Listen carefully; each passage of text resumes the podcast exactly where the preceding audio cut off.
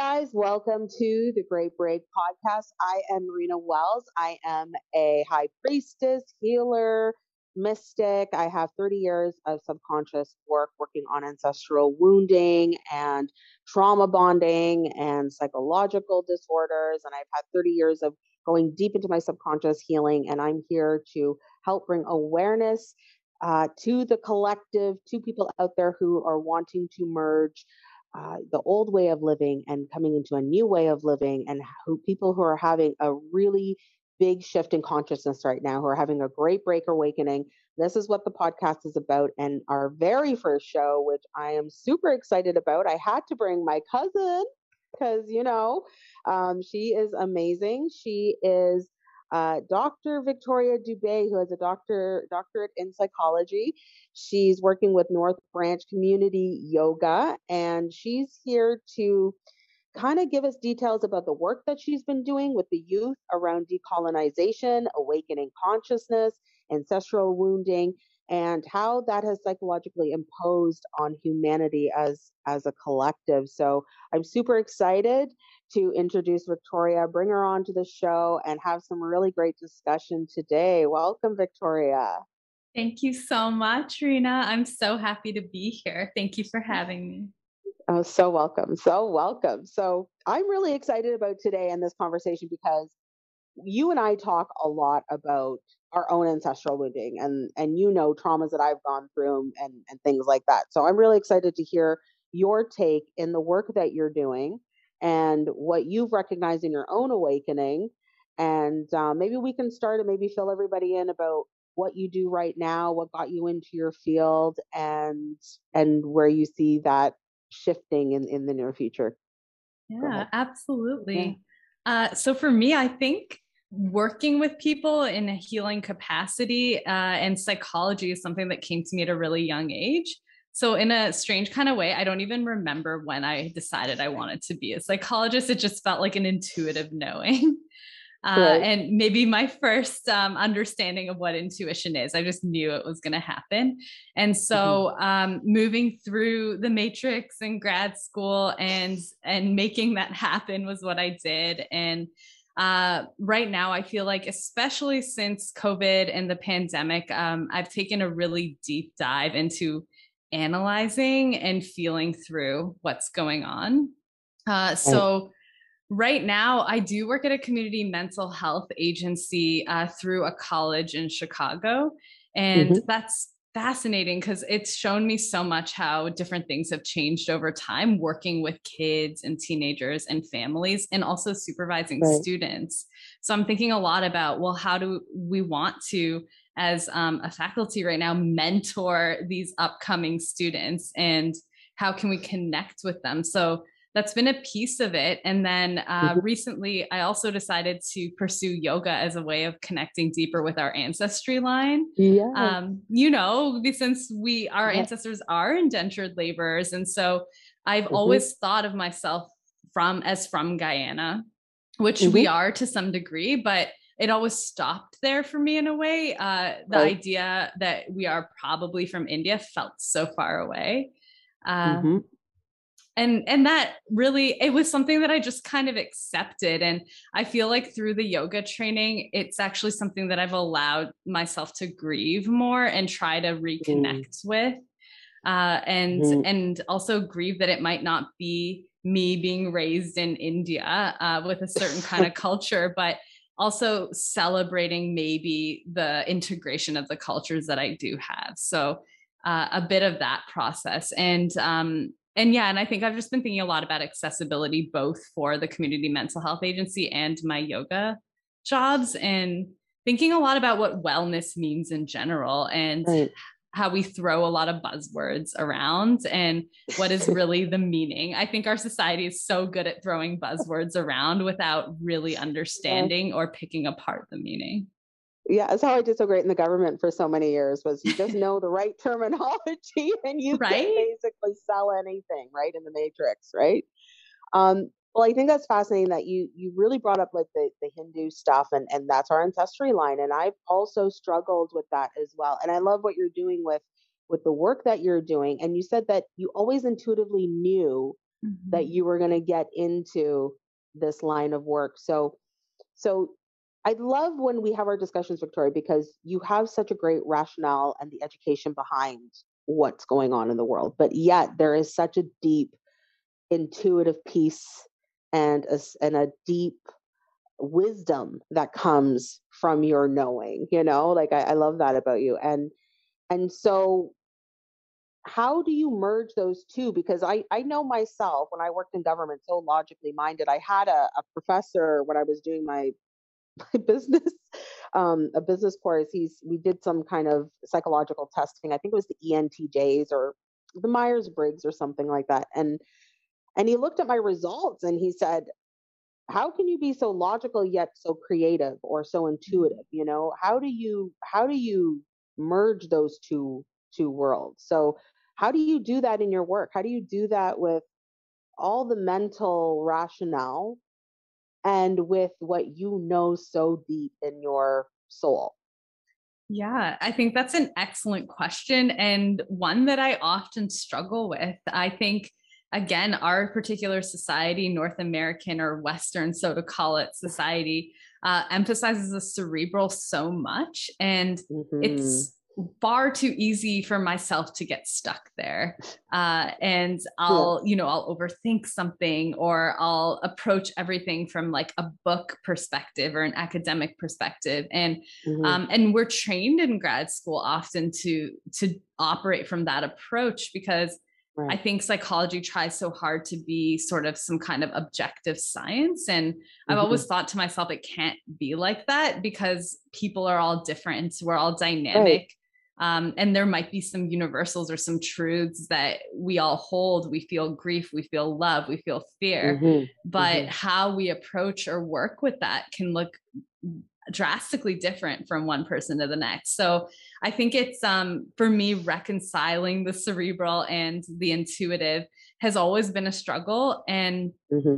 it's some sometimes i feel like i'm better at it than others and something that's really helped is over the quarantine um you know we were all in person before that there was sort of like yeah. a pre-pandemic and i was working these long hours and after adopting teletherapy and some kind of hybrid model and being at home for a year plus uh, it it forced me in a sense to actually discover the way I naturally move, which is a lot yeah. slower than right. I thought that I moved or I've been taught to move.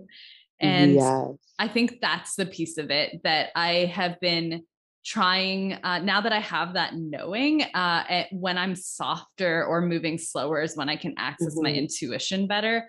And because I know that now, I've been trying to make more space for it. So maybe having quieter nights or you know doing more yoga yoga really helps me connect spiritually um, right. and community's been helping me connect spiritually so am i spending my time with people i love or talking to people i love uh, like when we talk um, and i think that's how i work to balance it i can sense a lot more now when it's out of balance and now i have more tools to know what to do uh, so mm-hmm. I'm like, mm-hmm. well, maybe I need to move this energy around. I'll go for a walk or I'll do yoga or I'll just sit in the sunroom and feel the sun on me. It can be as simple as that sometimes uh, to connect me back. And uh, I've been I've been working really hard at at balancing that, but it's every day it's a different.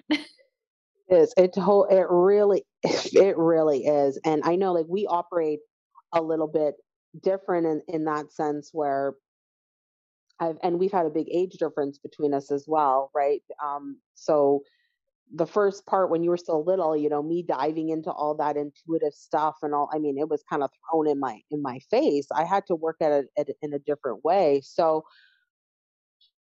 how is it now that you are noticing in that relaxing space, right? Because mm-hmm. we do live in a world that has been colonized, that's pretty much what's happened. It's taken away from this space that you're talking about of meditation, you know, because that does come from Eastern philosophies, right? Um, yoga, for instance, even plant medicines are from, you know, all over different places the world. So I feel like Canada, North America are, we suffer a lot because even if you look at Europe. There's still so much other there's something deeper over there still. You know, there's it's older. There's still something um, more tangible and something more mystical. You know, you have folklore, folklore and things like that in in you know medieval times, or the the elves and the fairies and the. Celtic, the Celtic type of tradition. So we in Canada and the U.S. we have what is going on here when we are trying to find this mystical or something deeper or something that you know i know you're saying you're you're trying to balance that and mm-hmm. figure that out in your day and and whatnot. But now that you're diving more deeply into that world and ancient healing, different things and ancient healing and, and whatnot, how are you seeing the suffering now with with people who are struggling with mental health and and you knowing that there's you know maybe a plant or a ceremony or something more you know chinese medicine or other kinds of healing how do you bridge that when when you know in your heart with helping people in in the work that you're doing when you know it's so you know it's so different over here yeah absolutely i think um i've got several answers for that so yeah, please bear with it. me yeah uh, i love it go for it I think often of just sort of the root cause of suffering in the system. And mm-hmm. I think that's where I'd, I'd love to start with this is mm-hmm. you mentioned colonization and it yeah. has me kind of thinking, well, Europeans came over here and right. took land and um, and killed people and harmed mm-hmm. people and took what wasn't theirs and imposed mm-hmm. their own culture, values, systems. And right. I think if we start in that place, like we're already starting on a playing field that is completely unequal and um, and harmful for mm. anyone who really comes to this country or to mm-hmm. Canada. Mm-hmm. And yeah. it has me kind of thinking about the root cause of suffering from there that if you go somewhere and you steal something then mm-hmm. there's already so much darkness there and if you're right. building from this place of taking from someone else um, yeah. without acknowledgement or gratitude or um, or paying homage to it, then that's mm-hmm. that's the root of the problem. And yeah, I almost see um, the people that I work with, and even in myself, or you know, my uh, my colleagues, my friends, our family, I feel that that's one of the biggest root causes of suffering. Uh, you know, our family got taken over to Guyana as indentured laborers and didn't have yeah. choice in that, and right. you're forced to sort of adapt to whatever circumstances you're in and mm-hmm. um, and that's where you know maybe resilience is born or integration of different perspectives um, but mm-hmm. it's coming from a place of harm. And yes. I think that's where a lot of the suffering comes from. And so when I think about bridging that gap between uh, the Western approaches and mm-hmm. some pr- of other types of approaches, it has me thinking a lot about this idea of a third space. So oftentimes in Western mental health, we see or we're taught to see in grad school uh, these evidence-based practices as the ah. perspective you know like cbt is right. the is the best or you know right. dbt is the best and a lot of these um, therapies that we use are derived from a lot of eastern tradition uh, so mindfulness is a large component for example yeah. of a lot of the different types of evidence-based therapies but I think when you start off with stealing something, it becomes easy to continue to appropriate. Um, mm. And I'm not saying that everyone who has developed therapies has done that because there are some very responsible and ethical right. um, theory developers who will acknowledge and um, and discuss where their uh, their their therapies come from. And so it's absolutely not everyone, but I think in our mm-hmm. culture, we're taught so much to believe that these are the ways that you can work with people. And it's so tough because then you internalize, yes, this is the way when really it's a way it's not the way mm-hmm. there are many other ways and yes it has right. utility and can be helpful for some but it's not necessarily helpful for everyone so right. i think thinking about it in that way has helped me to expand my understanding of what wellness or mental health is and it mm-hmm. goes beyond mental for me i think i think about it more as um as body, mind, and soul. So it's not yes. even necessarily mental health. It's just like, it's just health in general. Yeah. Yeah. Um, and so, yeah, I think I've been trying to approach uh, working with my clients more from that place and mm. um, and trying to be sort of like maybe a guide or a holding space, uh, not necessarily giving different kinds of worksheets, but you know encouraging them maybe to seek out other types of therapies or wellnesses that would be good yeah. for them like acupuncture right. Um, yeah or nutrition healthy yeah. eating is a huge piece of it yes it is it is because we even see that in our world today like the the way that we eat is not even right. aligned to to nature or even you know how we grew up guyanese you know like we don't we don't go to mcdonald's we don't do those types of things you know? Um, absolutely. um, yeah and so you're bringing up more about like our ancestry and the, our ancestry line and the indentureship and and that kind of caught my attention too when you were talking about how that has um changed our our ancestry line a lot and i understand when you're saying about you know our families have been in guyana for what 300 years or something or 200 years or something like that and we I, I understand my roots never felt linked to the caribbean. I know like i love guyana and i love going down there and i love the rainforest and all of that. But like you as well i wanted to know more about where we came from.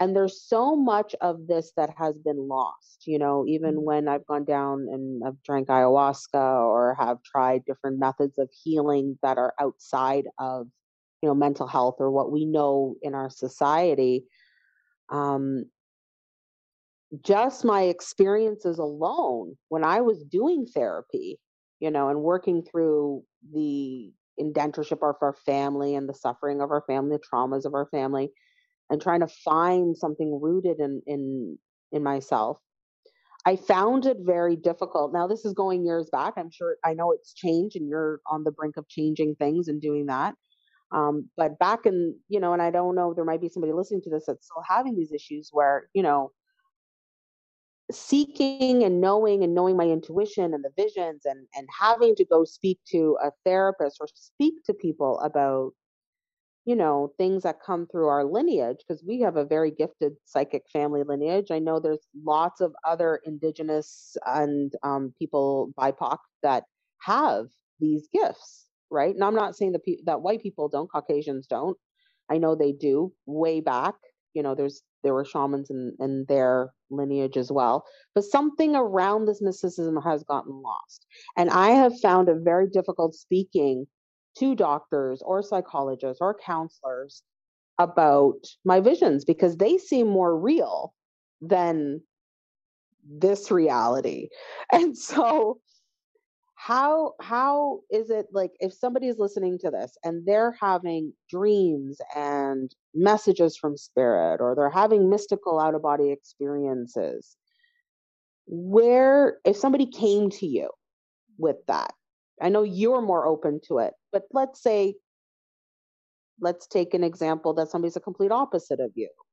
How is it that somebody out there can seek something more or somebody in the mental health field that has like are there programs? Is there outreach? Is there something new that's happening? Is there a way that these people who have outer different kinds of it who are having an awakening process right?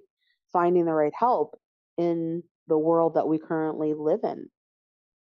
Right. I mean that's an excellent question and i don't think that there's an easy answer to that because I think right now things are in development. There's right. absolutely therapists and mental health clinicians or psychologists that would be open to it. And it comes down to finding the right fit for you as well, which mm-hmm. is really tough because something I struggle often with is I feel like I'm supporting people in systems that are harmful to them and harmful to yeah. me. And right. I struggle with that existential sort of dread around that about the meaningful aspects uh-huh. of doing this kind of work um, yeah. on on a bad day and I think it's hard because it comes down to connection to me uh, for mm. for me in a sense that if you feel connected to someone maybe you would be able to feel enough trust or know you're in a safe space that you can bring that up but right. Finding that connection can be tough in our particular mental health field. Um, so if yeah. someone came to me, a hundred percent, I'm open to that. I know several other students that I've trained or other colleagues that I've worked with. I happen to be very fortunate to work with colleagues who are interested you in are. expanding. Yeah. yeah. And I know they all would more or less be open to it. And I think it's just tough though, because there's no set place on like where to look for that. We don't have yeah. a database that sort of includes right. information like that. It includes a lot of the buzzwords, like things like um, diversity or um, DEI, diversity, equity, inclusion. And, you know, everyone's trying to put that now because they want to appear a certain way. And right. it, that is also worrisome. So I don't know that I have mm-hmm. great advice necessarily for someone who's mm-hmm. seeking out um, a database or a resource that would be able to provide a list of um, mental health practitioners. And that is absolutely, I think, an area of need. Um, mm-hmm. And there's sort of like, because it's sort of on the brink of developing, there's absolutely people that I know or that maybe I follow on social media that are doing that work right. and are more interested in it. Uh, and I think that it might be about compiling something that could be, you know, like a helpful thing to do. That if you live in yeah. this area, contact these people um, or reach out to them and they can help you find someone that might be a good yeah. fit for you. Uh, and that might be something that needs to develop a bit more because I think right now it's it's very hard for people who typically don't have access to mental health care to mm-hmm. find people that um, would work well with them you know i um, even just like finding a therapist of the same race as you or finding a therapist who understands mm-hmm. socioeconomic concerns and right. um, and understands that yeah you might not have the transportation to get you to therapy so maybe like work on something else and not just about changing the way you think about a situation and so um mm-hmm.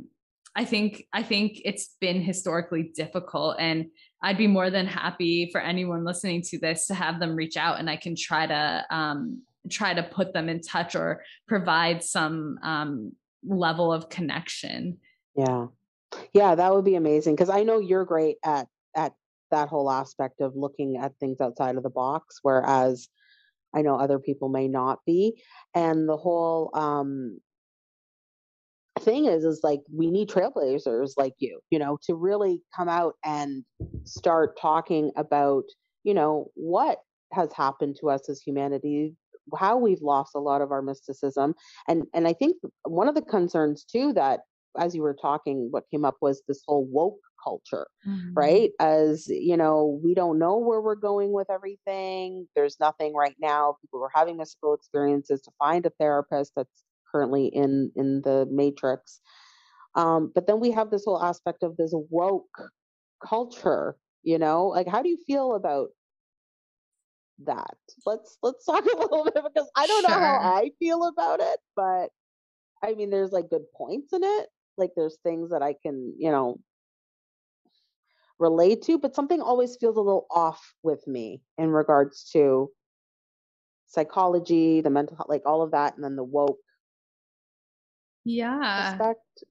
Absolutely. I think i have a lot of opinions about this and um i think i mean they're constantly sort of developing and i have you know like a partner and friends that i absolutely talk to about this a lot. And i think um one of the major issues is I think this kind of culture exists on a spectrum. Like there are people who actively hold values of trying to expand and grow and reflect and unlearn right. things that they've been conditioned to to know and rebuild something that would be better for everyone. So there are absolutely yeah. people that are doing that and then I think that on like the extreme level of the spectrum of woke culture, you have a lot of people that are doing the exact same thing that they're complaining about of like the opposite side you know what i mean in mm-hmm, a sense mm-hmm. of um polarizing or policing in a sense policing what people are saying all the time right, um right. kind of being the first one to jump down someone's throat but not yes. actively really doing anything else apart from that and i think right. that's sort of the issue i've been having is you know people can make a social media post or um, call someone out in a coffee shop um, mm-hmm. but what else are you doing in your everyday actions exactly. and in your decisions how are you living um, who are your friends where where are you learning where are you growing mm-hmm. where are you breaking things down within yourself mm-hmm. and I think, you know, there are a lot of people that are doing that work, and there are a lot of people that mm-hmm. are doing more of the surface level work. Uh, and mm-hmm. I think that is incredibly harmful. And mm-hmm. I think mm-hmm. it sort of breeds this binary thinking that we should absolutely be trying to move away from and doesn't allow for nuances that again humans are dynamic and yes sometimes someone's yeah, going to say something that's not correct and how do we actually approach those conversations um, right. in a way where expansion could possibly happen right and for someone listening too how do you, how would you describe woke maybe you give a def- definition of what you think woke i'll tell you what mine is in a bit but like what woke culture is how that looks in the social matrix right mm-hmm. and i mean what do you think it really is on the whole because i mean i have two different very opinions on it like woke like i i consider myself woke but then mm-hmm. you know and and aware and trying to make a difference in the world. But then there's like a whole other level of it too that I can see that people are also using, like you said, those labels and things like that to just categorize and discriminate or judge others. Yeah. So this is the issue that that I have. How do you how do you see woke culture? Yeah, I agree. I think that's why I like to think about it sort of on a spectrum with like the right. extremes on each side. And then people that are maybe doing a little bit more of what right. we want to call or what woke wanted to be in a sense. Right. Um, you know, like actually doing that internal work or doing that work in the systems in which we participate in. Um, and nobody's perfect at it. And I think that mm-hmm. the problem with the extreme end of woke culture is that it demands some level of perfection that you need to be operating mm. on like mm-hmm. knowing everything all the time though things are constantly mm-hmm. changing the language yeah. we use is changing all the time the way we think about things is changing all the time and i feel like the danger of extreme i, I guess i'll call it mm-hmm. extreme woke culture to like yeah. illustrate the spectrum um, yeah. i think the dangers of extreme woke culture is that it doesn't allow for um, for any kind of deviance from from our idea right. of what perfection is. So it's a lot of holding right. people to certain standards, like you can't say this, you can't do this, right? Um, without actually expanding. Um, you know, like this is a better way, maybe to put it. Or I wonder why that um, you said it that way. You know, it doesn't mm-hmm. leave room for dialogue. It only leaves room mm-hmm. for the things that you were saying, like judgment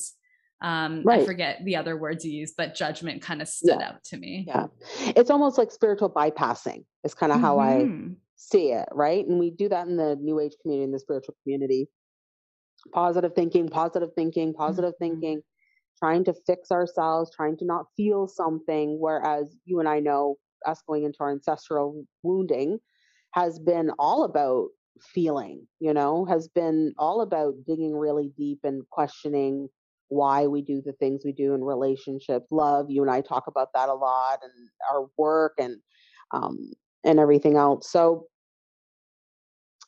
based on yeah let's let's go into your awakening process a little bit. Based on your awakening process just off the top of your head you know your your latest most epiphany or something that has shifted inside of you consciously has that aided you at all in in the psychological work that you're doing or has it at all first of all talk to me about your oh, your newest epiphany or newest awakening that you've had. How has that changed how you see your work as a psychologist as a therapist and how um has it like yeah how is it how is that how has that changed that? Has it has it have you questioned it yourself more?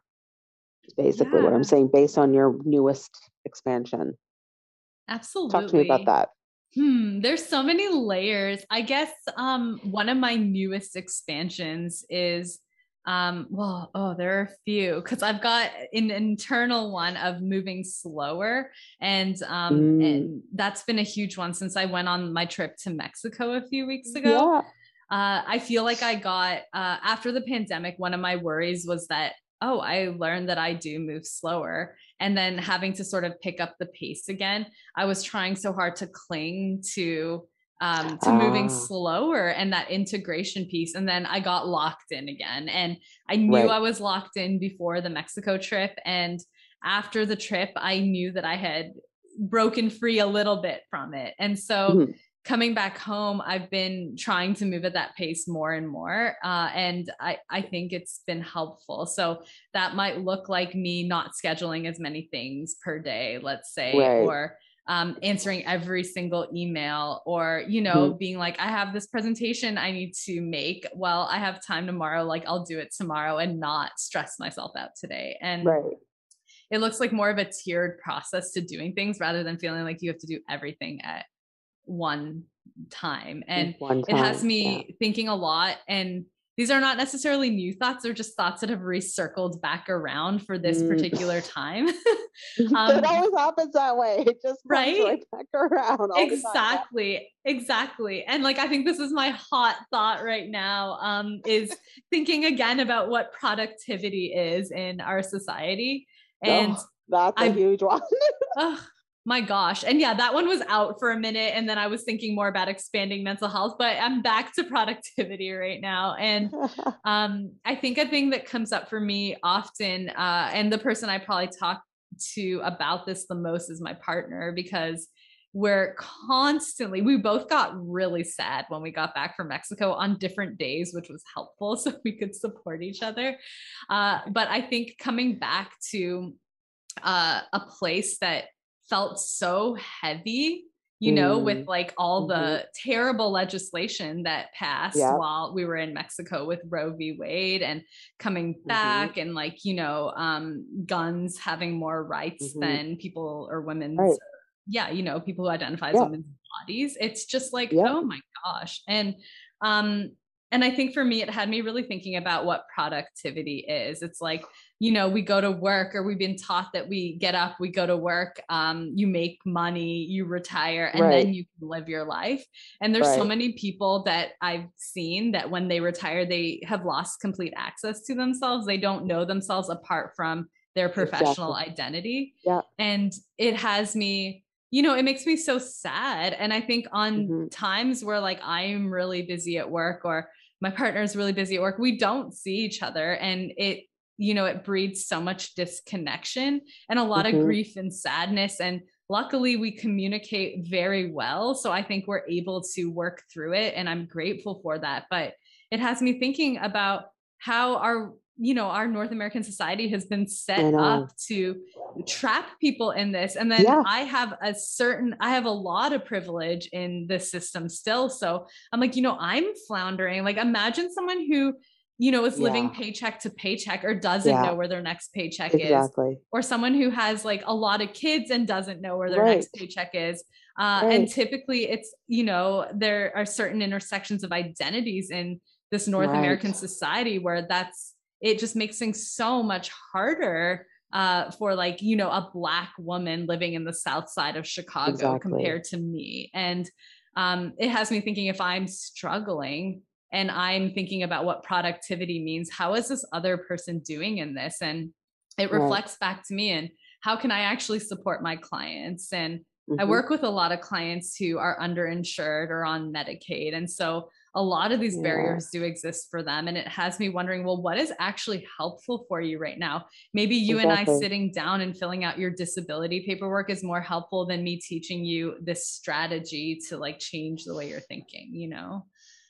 and that's i think that's the whole part of that colonization is that separatist mindset divide and conquer right that is what we have been conditioned into right and even with family and structure and it's all about this separateness. So like you're saying a, a single black woman you know with children and not being able to get the help that she needs. And i understand too as, as a as a single mom it's but i mean i'm still privileged as well like and compared to other people as well. Um how do you you know dig deeper into finding yourself. That's the most difficult part when all you are doing is surviving. All you are doing is living in a separatist type of consciousness, right? You constantly come from lack. And that takes like a, a bigger shift, you know, for somebody like, you know, a single black mother than somebody like us to dig deep and to find herself to right. come on out on the other side and um yeah there's I think no let's, space let's, for that, you know? There's and no space yeah, for that. If you're in survival mode, like you're saying, then how can there be space for this, you know, this hypothetical person we're talking about to find right. time for herself and to do right. that, to do that inner work. And um right. and it's just yeah this is where yeah. we're at yeah and we tell these people in society well it's just hard work it's just hard work and it's mm. that's not it's not just hard work it's not just a mindset we're dealing with you know ancestral traumas there are things in how we were raised there's so many things that have been suppressed at that point that just doing hard work or even just getting up in the morning mm-hmm. is difficult to you know when your soul is tired right because you've been carrying heavier energies than you know what other people are carrying based on you know what you've had to deal mm-hmm. with based on your lineage and whatnot. So I'm gonna I, we're gonna take our first break. We're gonna take a break um because we're already 36 minutes in. I can't believe that. Like ah, the talks with you are amazing. I love them. But we're gonna take a quick break and then we're gonna get into more about how you want to see things changing in the mental health or even overall wellness for youth. I want to talk about the children because uh, maybe we'll talk about that in the next half uh, bit because I don't know with these kids, man, and with my kids alone too. There's there's a change that's happened with mm-hmm. COVID and everything else. It's like the separation consciousness is just stronger, you know. Right. So yeah.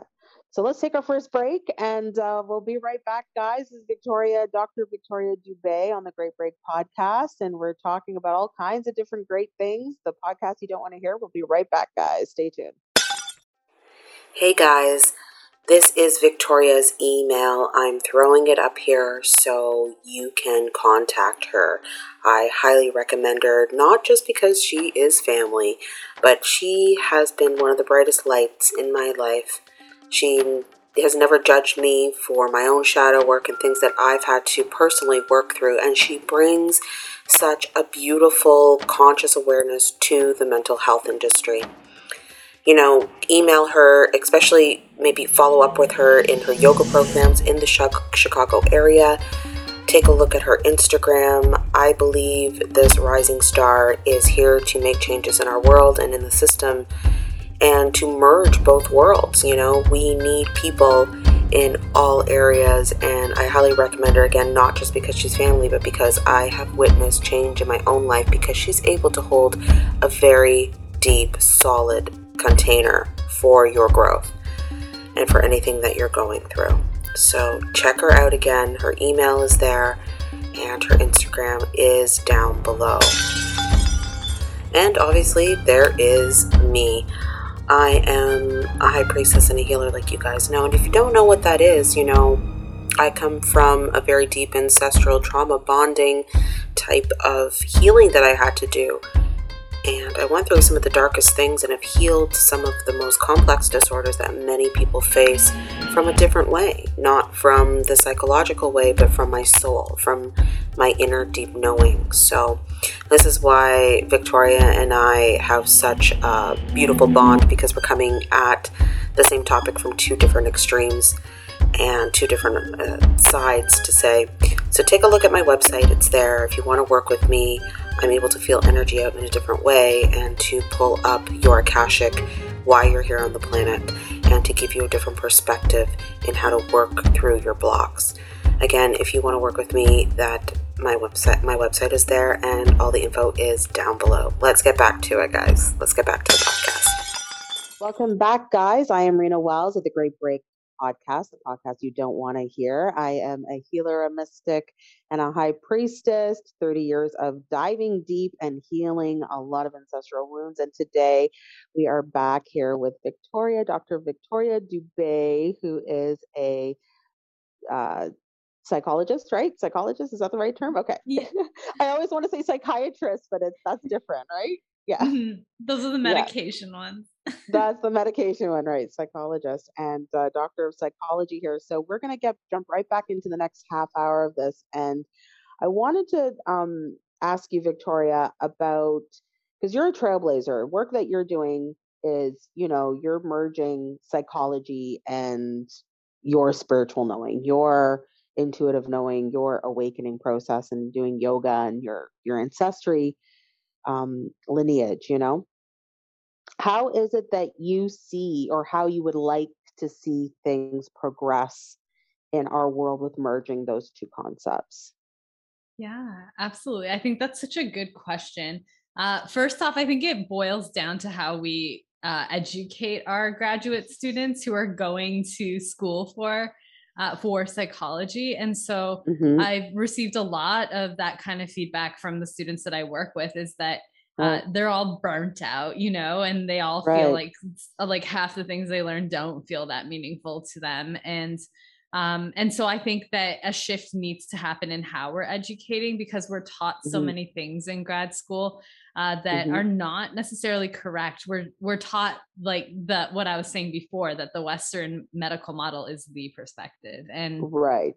right. I think it has to start there. And I know a lot of the work that we do at the college I work at is um, is a lot of trainings for our students and our staff on decolonizing mental health uh, mm-hmm. processes and approaches. And that's something that I think needs to continue to happen. It's sort of this universal type of outreach to be like, yes, mm-hmm. there are other ways of doing this kind of work. And infusing mm-hmm. it at the college level, I think can be really helpful because it mm-hmm. challenges the idea that we're taught certain things in college or university.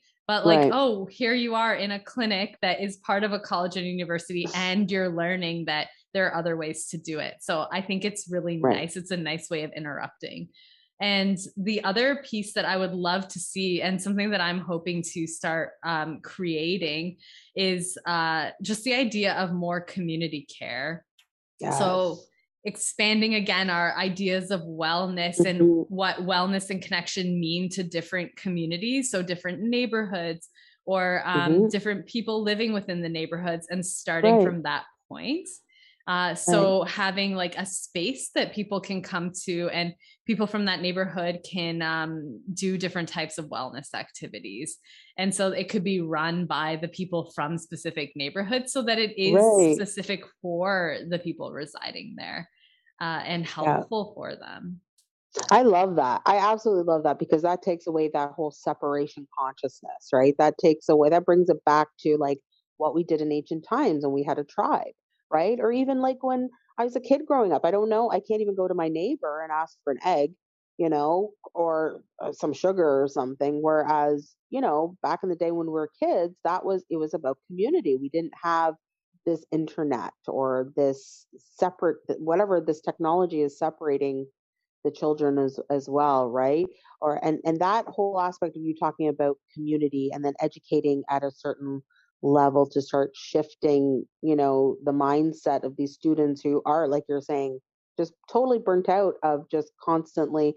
And, and what is that? Like studying all the time? What is that exactly? Is that yeah, you know, it's especially the grad level it in? research, it's clinical right. work, oh, it's God. um yeah, I, you know, it's so frustrating to hear them talk about it because it reminds me of my own grad school experience too. Right and it's it's sad to watch them perish in it. It's you know they flounder so much. They're tired all the time.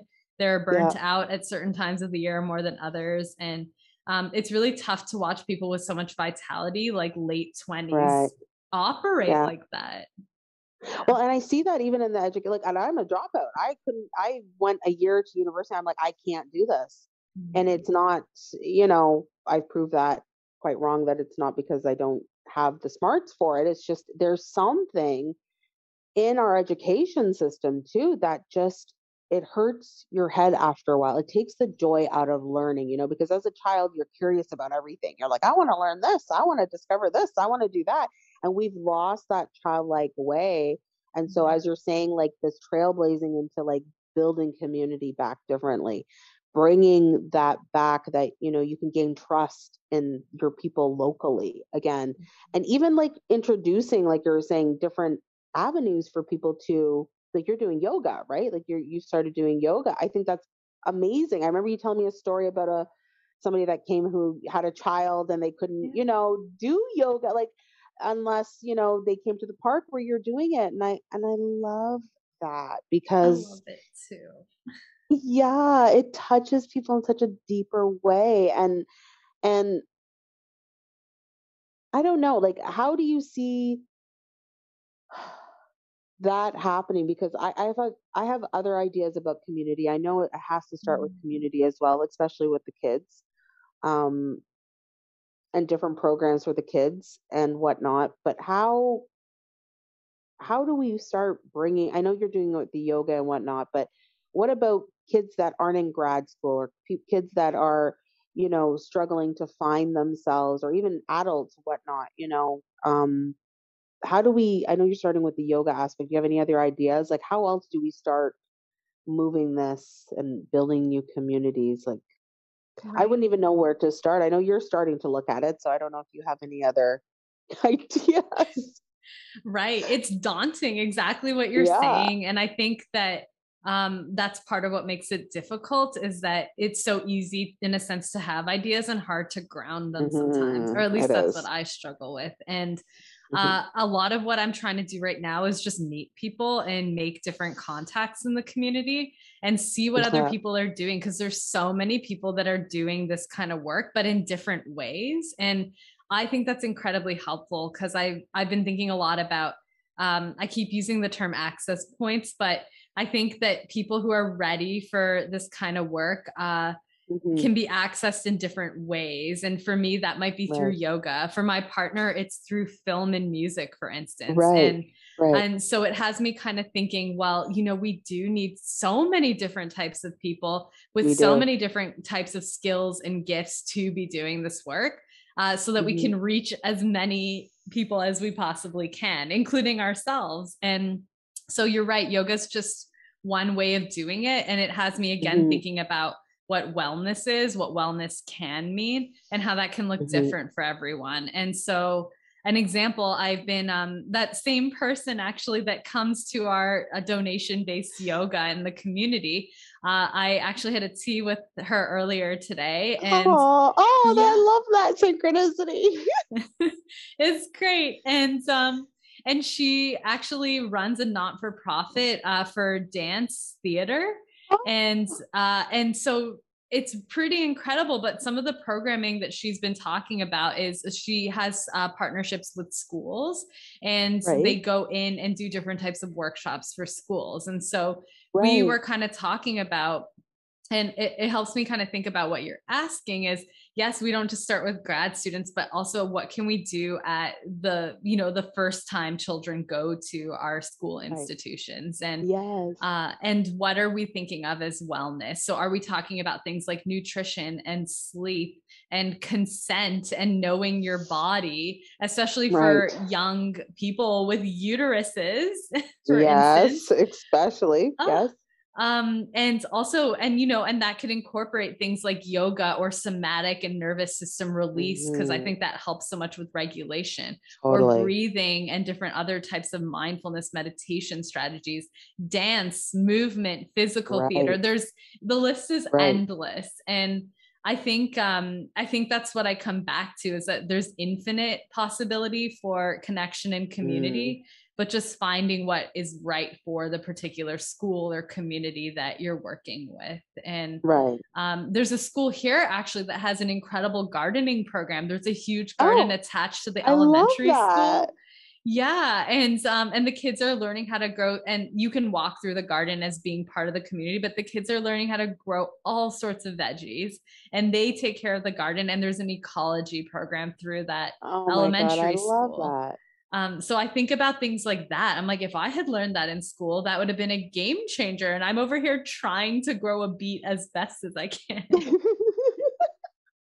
well, and then how do you see what challenges do you see? Do you see any pushback from the mental health program? Like any, you know, from that industry, from the medical field? Do you see any challenges that of creating these types of communities or kind of bridging the gap between the two? Is there what kind of challenges do you see there?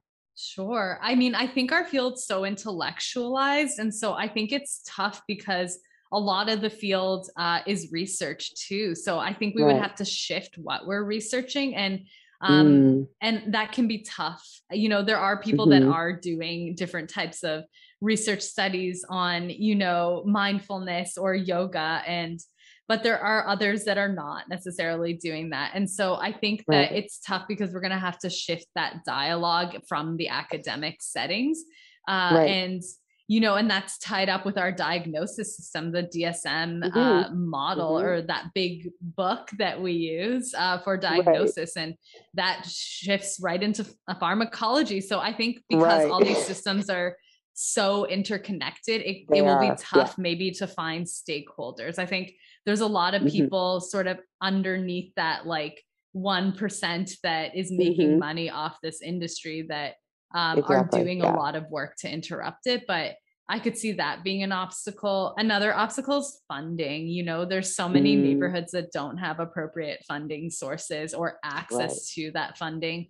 Uh, right. And this neighborhood that I live in was able to get uh, their ecology funded, but you know, oh, a wow. neighborhood yeah. that's more south from here might not be able to do something like that. Right, right. And I think it's really tough. It, it comes back to just access access of money yeah. and distribution yeah. of wealth and availability to other people yeah yeah exactly and the whole aspect too is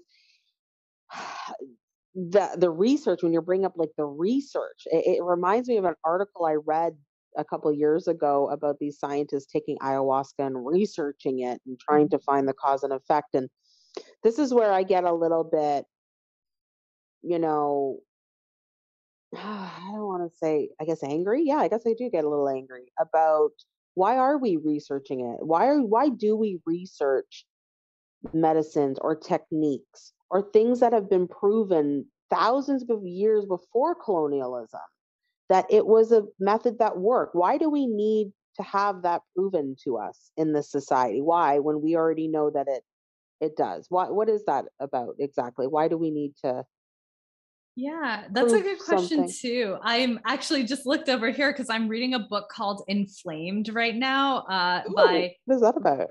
Uh, oh, it's incredible. It's by Rupa Marya and Raj Patel. And my supervisor actually gave it to me. And I know, pretty great. And it's all about how our um our bodies are inflamed because of colonialism. Yes. I agree. it's incredible. It's broken down into different sections. And something that's really stood out, I'm partway through it, but something that's really stood out that I think can speak to what you're talking about mm-hmm. is um, the idea that our where our science is grounded and you know mm. You know the things that we choose to research are grounded in certain kinds of theory which you know support the western medical model right. essentially and so yep. I think a lot of what tends to happen is when colonialism happened and cultures got dismissed and wiped out, is we lost that connection to yeah. the healing practices that have worked. And a different mm-hmm. model got imposed, a model that right. is based off of a lot of intellectualization, which you know has mm-hmm. its place. I I think research absolutely yeah. has its place and yeah. can be helpful and can be an access point for some too. You know, if someone yeah. can think cerebrally about something that might be helpful for them. But I think that there's a lot that's lost because we lose the context in which research has taken place. So for example, the mm-hmm. father of gynecology experimenting on black women or on black uh, right. uh, enslaved women, right? Right. And so right. is that research? Right. And right. like, and that's where our gynecology practices have come from, for instance, yeah. you know, well, and that's just one example. Pardon? With Queen Elizabeth, Queen Elizabeth, it was a Queen Elizabeth Queen Victoria. My, I'm not right on that, but it was the older one, the one before the grandmother of who's alive now, Queen Elizabeth. I don't know my royals very well. I don't know my royals either, but in Ina May Gaskin's Child Guide to Childbirth, talks about that women never birthed on their back mm. until that queen's husband wanted to have a good view of the baby coming out and made her birth on her back. So so all of these things like there's so many things that we do that aren't necessarily right you know agreed and and and, and yeah so i wanted to bring that up too because when you were talking about that it reminded me of how we birth as well and and most women don't even know they just they're they're quick for a c-section they're quick for the epidural and and they have no idea how their bodies are Mm. working either so Ugh, that was that's another a whole other oh, thing. I have so many opinions about that, but so i I yeah think that's part of the issue is like when we think about who has privilege in North American society, and then we see that hmm those are the decision makers, primarily right. straight white men who are older. And um, right. and it's been that way since the so-called founding fathers of the USA and Canada. And right. um, and that's you know why is there a father of gynecology? This person does not have a uterus, so you know it it has me kind of thinking about things like that. And because i think so many cultures got plowed down uh hmm you know our science is based off a lot of what white straight older men have wanted to study. And hmm um and we've been sort of conditioned to fit into that framework. So i think we need yeah. to change what we're researching. I think science is very valuable but what are we yeah researching? How are we doing it? Um and who's guiding that Exactly. And and the results too, like are they being shared equally with everybody? Are the findings really Mhm. showing, you know, the and the base of the research too, you know, are Mhm. you I know some, you know, pharmaceutical and things like that, they they try to prove the medicine is doing one thing, but it may actually do something entirely Mhm. different. So the focus of the research as well, right? And and avoiding all other attributes that could play into that, could change that result. So all of that and the research and the, and so the challenges um where do you think there would be a biggest hit back with psychology you know would would it be you know with plant medicines like ayahuasca and things like that or do you Mhm. think it would be when it hits psycho psych uh, the pharmaceutical i should say um aspect of psychology? Where do you kind of just in your own expertise feel like there may be a massive pushback? Because yoga's nice right? Yoga's good now Yeah. right? Um Yeah. dancing is great. yoga. you know that, that's all great but what if we get what, if, what about the psychedelic realm? What about plant medicines? What about going to the rainforest and fasting for four days and dancing to the moon? Like what about things that are that seem a little crazy that don't fit Sure. So it's really interesting that you bring that up, but there's a lot of different clinical trials happening in psychology right now oh uh, about psychedelics. And mhm. um, and it's fascinating to me. So ketamine is probably one of the first ones that what is uh, that i don't know that I don't know. I'm not very familiar with ketamine in the same way as psilocybin, okay but uh, okay ketamine, I would oh ketamine. to i think i do know ketamine. I think i do know a little bit about ketamine. Sorry go ahead. Yeah. No, no yeah. worries. Um, but yeah. ketamine and psilocybin are sort of on the forefront of hmm um, of these randomized clinical trials, and so uh, where people are sort of given smaller doses of these um, typically thought of as drugs, and right. yeah, and monitored by a psychologist or a mental health professional, but guided through the experience by somebody. And um, and so that's fascinating. So there's been a lot of sort of psychedelic therapy that has been. you need to research me right. You should come do one of the clinical trials, but um, so they're not visions go ahead necessarily sorry released on the market as of yet, but there are so many different types of clinical trials that are looking at microdosing of psilocybin, okay. for instance, and how that might actually be helpful for people to gain insight and awareness and okay. um and you know tackle things like grief and depression and loss and transcendence. And there's a book actually right. By michael pollan called how to change your mind that talks a lot about all of this and oh yeah it's really cool and um and i'm so inspired by it because i think the field part of the field is shifting in that way uh that is allowing people to be like yeah i could microdose with psilocybin for instance and have right. maybe um or you know maybe be in the safe guided space with my therapist who i trust right. and who can guide me through this larger dosage of psilocybin. And right. um, so there's a lot of research about that now. Uh, you cannot go to a therapist for it yet, but it's right. um it's something that's developing and that I'm definitely excited about. And I'm that not quite sure what the impact that will have on psychopharmacology as of yet. But given just, um, you know, right now in the clinical trials, they're trying to show that psilocybin for instance helps with depression and all you know grief transcendence things that i was talking about before i imagine that right. would have a large impact on psychopharmacology and you know the antidepressants that were typically prescribed right and how about the rituals that go along though with the medicines how do we keep those intact right like right. for instance i mean psilocybin and doing the research and doing the medicine and and doing all of that is great but what if it comes down to the ancient shamans who have been passed down traditions of how to run you know i know you did a temazcal for the first time right when you were in mexico right mm-hmm. how do you you know if that was to become westernized right for instance a temazcal um i don't know how they would do that or even like an ayahuasca ceremony i don't even know what they would do but the medicine that comes from that how do you how do you keep all of those ancient traditions intact so we don't lose that again because right.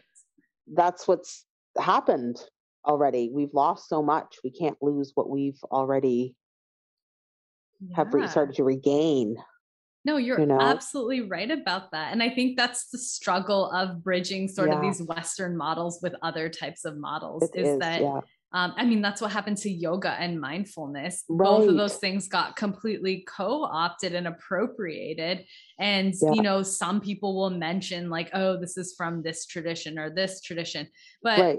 a lot of, and sometimes, and that's also problematic in a sense too just to mention it and not really explain it is problematic so i yeah. agree with you and i actually don't know how um, much these randomized clinical trials are incorporating the traditions and i think that's mm-hmm. an excellent question there's um, not a ton of information about it again and you're right yeah. i think the fear is that we would take something that you know is ancient and works like yoga or mindfulness or you know working with psilocybin for instance right and um and map it onto the existing western models uh right. so that would still be an appropriation of um, right of these practices right if we're not doing mm-hmm. them responsibly or explaining the history to someone that you work with or maybe right. involving ritual yeah exactly and i I'm glad that you're in the field, honestly, because you're you're amazing at what you do and and I love how you're so open to you know the mysticism and the intuition and all of that so we need more you know change makers like that in the world honestly because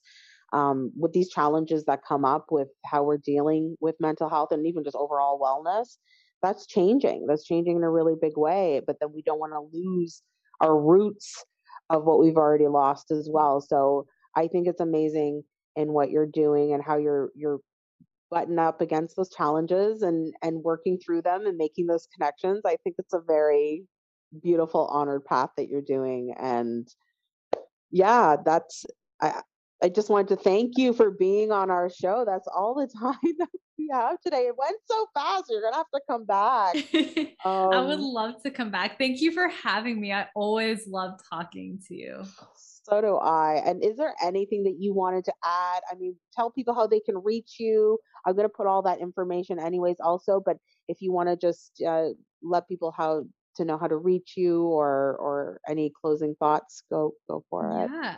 Absolutely. Um, I just I want to thank everyone for their openness to these kinds of conversations and for listening. And if you're curious about reaching out to me or want to talk more about decolonizing mental health, um, I know that Rena will provide my email and contact information. So please don't hesitate. Right to. there. awesome. Thank you, Victoria. It's been amazing. So much love. I know we'll catch up soon. But um, yeah, thank you for being on the great the Great Break podcast. And uh, stay tuned, guys. We will be back again in a couple of weeks with the next episode. Take care.